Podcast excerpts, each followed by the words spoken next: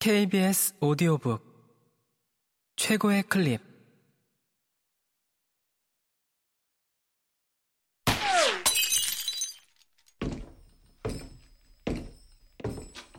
KBS 오디오북. 차대기를 찾습니다. 이금희 장편 동화. 성우 박진우 읽음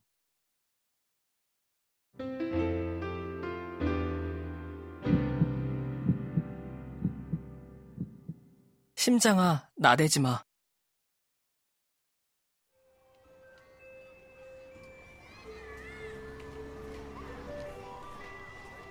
나는 교문에 들어서자마자 뛰기 시작했다. 현관에서 실내화를 갈아신은 뒤엔 계단을 두 칸씩 성큼성큼 뛰어 올랐다. 계단을 내려오던 교감 선생님이 주의를 주었다. 그때만 잠깐 걷는 채 하고 계속 뛰었다. 4층 우리 교실 앞에 서자 심장이 벌렁벌렁했다. 월요일 등교길이 이렇게 신나는 건 12살 생 중 처음이다. 나는 교실 문 앞에서 숨을 고르며 머리를 매만지고 옷차림을 살폈다. 그리고 주말 내내 연습한 말을 소리내어 해보았다. 안녕. 내가 이렇게 인사하면 윤서는 뭐라고 답할까? 어, 그래? 안녕. 깜짝 놀라 돌아다 보니 변상우였다. 언제나처럼 웃는 얼굴이다. 아마 내 얼굴은 울상이었을 거다. 나 오는 거 봤냐? 자기한테 인사한 줄 안 변상우의 오해에 대꾸할 말이 없다. 우리는 한때 친한 사이였다. 보람 어린이집을 함께 다녔고 1학년 때 같은 반이었다. 변상훈의 엄마가 원장님인 은혜 피아노 학원에도 2학년 때까지 다녔다. 피아노 학원에서 살다시피 하는 상우와 장난치며 논 적도 많았다. 하지만 모두 어릴 때 추억이다. 지금은 그저 같은 반일 뿐 그냥 지나쳐도 전혀 이상하지 않은 사이다. 변상우가 교실 문을 열었다. 나는 내 자리, 아니 그 옆자리를 보았다. 아직 비어 있었다. 내 짝꿍 강윤서 자리다. 주말 내내 윤서가 먼저 와 있는 모습만 상상했다. 하지만 내가 먼저 온 것도 괜찮았다. 우리 반은 2주마다 번호 뽑기로 짝꿍을 정한다. 지난 금요일 윤서가 나와 같은 번호를 뽑았을 때 내 심장은 폭발할 것처럼 뛰었다. 그때부터 뛰던 심장이 지금까지 나대고 있다. 변상우가 교실로 들어서며 내 어깨에 팔을 둘렀다. 그동안 상우는 나보다 머리 하나 정도 더 자랐고 키뿐 아니라 덩치도 커졌다. 차대기, 너 윤종현 동영상 봤냐? 어제 동생 은비가 동영상을 보여주지 않았으면 우리 반 윤종현 이야기인 줄 알았을 거다. 은비는 개그맨 윤종현의 영상뿐 아니라 그동안 벌어진 일도 다 설명해 주었다. 어, 봤어. 완전 멋있지 않냐? 교실로 들어선 뒤에도 변상우는 내 어깨에 두른 팔을 풀지 않았다. 내가 한 인사를 오해하곤 우리가 다시 친해진 줄 아는 모양이었다. 눈치 없는 건 여전했다. 변태똥 상우, 아니거든? 나는 슬쩍 몸을 굽혀 상우의 팔을 벗어난 다음 내 자리로 갔다. 그런데 윤서 자리에 가방이 걸려 있었다. 교실을 둘러봐도 윤서는 보이지 않았다. 대신 자기 자리로 가서 가방을 벗는 상우가 눈에 들어왔다.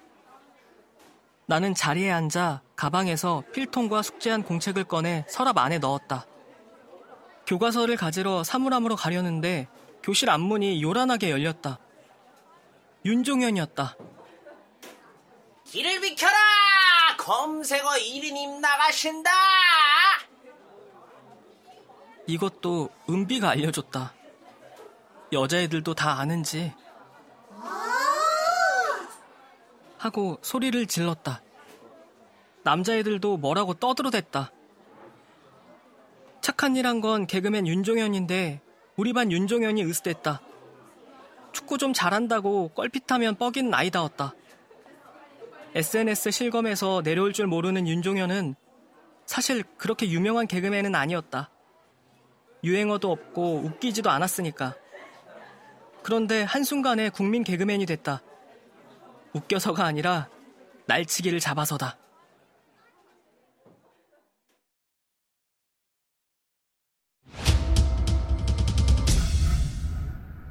KBS 오디오북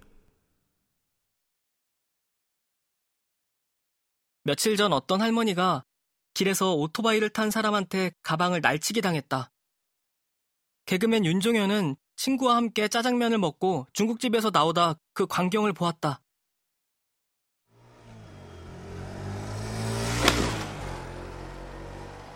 아이고, 얘를 어째 우리 영감 수술비로 누가 저놈 좀 잡아줘요. 제발요. 할머니가 주저앉아 소리치는 사이 날치기는 오토바이를 타고 꽉 막힌 도로를 요리조리 쌩쌩 빠져나갔다. 주위 사람들은 발만 동동 구르고 있을 뿐이었다. 오토바이 좀 빌립시다. 윤종현은 짜장면 배달 가려는 오토바이를 빼앗아 타고 날치기를 쫓아갔다. 이 나쁜 놈아 거기 있어! 대낮의 추격 전에 사람들은 사진과 동영상을 찍어 실시간으로 SNS에 올렸다. 날치기와 격투를 벌이다 다치기까지 한 윤종현은 할머니에게 가방을, 경찰에게 악당을 넘겼다. 그 뒤로 윤종현이 날치기를 쫓아가고 격투를 벌이는 사진과 동영상의 조회수는 폭발적이었고 패러디 영상도 생겨났다. 컴퓨터를 켜면 1분 1초가 아까워 게임에만 열중하는 나는 그런 일이 있는 줄도 몰랐다. 은비가 아니었다면 아이들이 무슨 말을 하는지도 알지 못했을 거다. 은비는 나와 한 살 터울이다. 내 인생을 방해하려고 뒤따라 태어난 것 같던 은비가 도움이 될 때가 다 있다니. 어쨌든 은비 설명에 따르면 오토바이 배달통에 가게 이름이 찍힌 덕에 중국집도 대박이 났다고 했다. 하루아침에 국민 개그맨은 물론 국민 영웅이 된 윤종현은 겸손하기까지 했다. 누구라도 했을 일인데 이렇게 관심을 받으니 쑥스럽습니다. 아, 무엇보다 그날 짜장면 시키셨던 분께 진심으로 사과드립니다. 개그맨 윤종현은 경찰서에서 표창장을 중국집 사장님한테 식당 평생 무료 이용권을 받았다. 솔직히 나는 표창장보다 식당 이용권이 훨씬 부러웠다. 내가 좋아하는 짜장면 탕수육을 평생 공짜로 먹을 수 있으니 말이다. 내게도 식당 이용권이 생긴다면 윤서에게 탕수육을 사줘야지. 더 맛있고 비싼 요리가 있다면 그것도 다 사주고 싶다.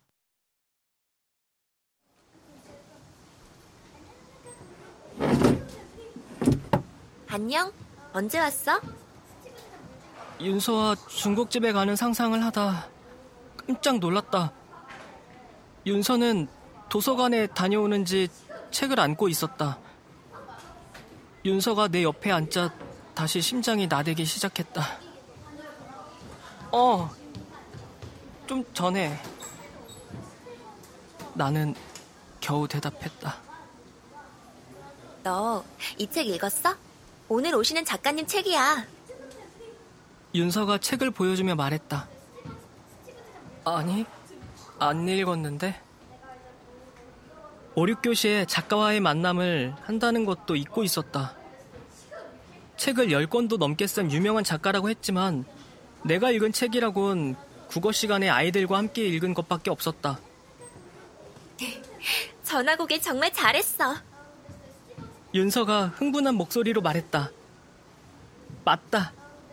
윤서가 전학 온 건 정말 잘한 일이다. 윤서는 새 학년이 시작된 지 며칠 안 됐을 때 전화가 왔다. 선생님과 함께 교실 앞문을 열고 들어온 윤서가 첫 인사를 할 때부터 그냥 끌렸다. 첫눈에 반했다는 말을 이럴 때 하는 걸까? 행여 마음을 들킬까봐 나는 윤서를 제대로 바라보지도 못했다. 홍별 작가님은 내가 제일 좋아하는 동화 작가야. 작가님 책은 거의 다 읽었거든? 그런데 도서관에 가니까 아직 안 읽은 책이 있는 거야. 앞부분을 좀 읽어봤는데 정말 재미있어.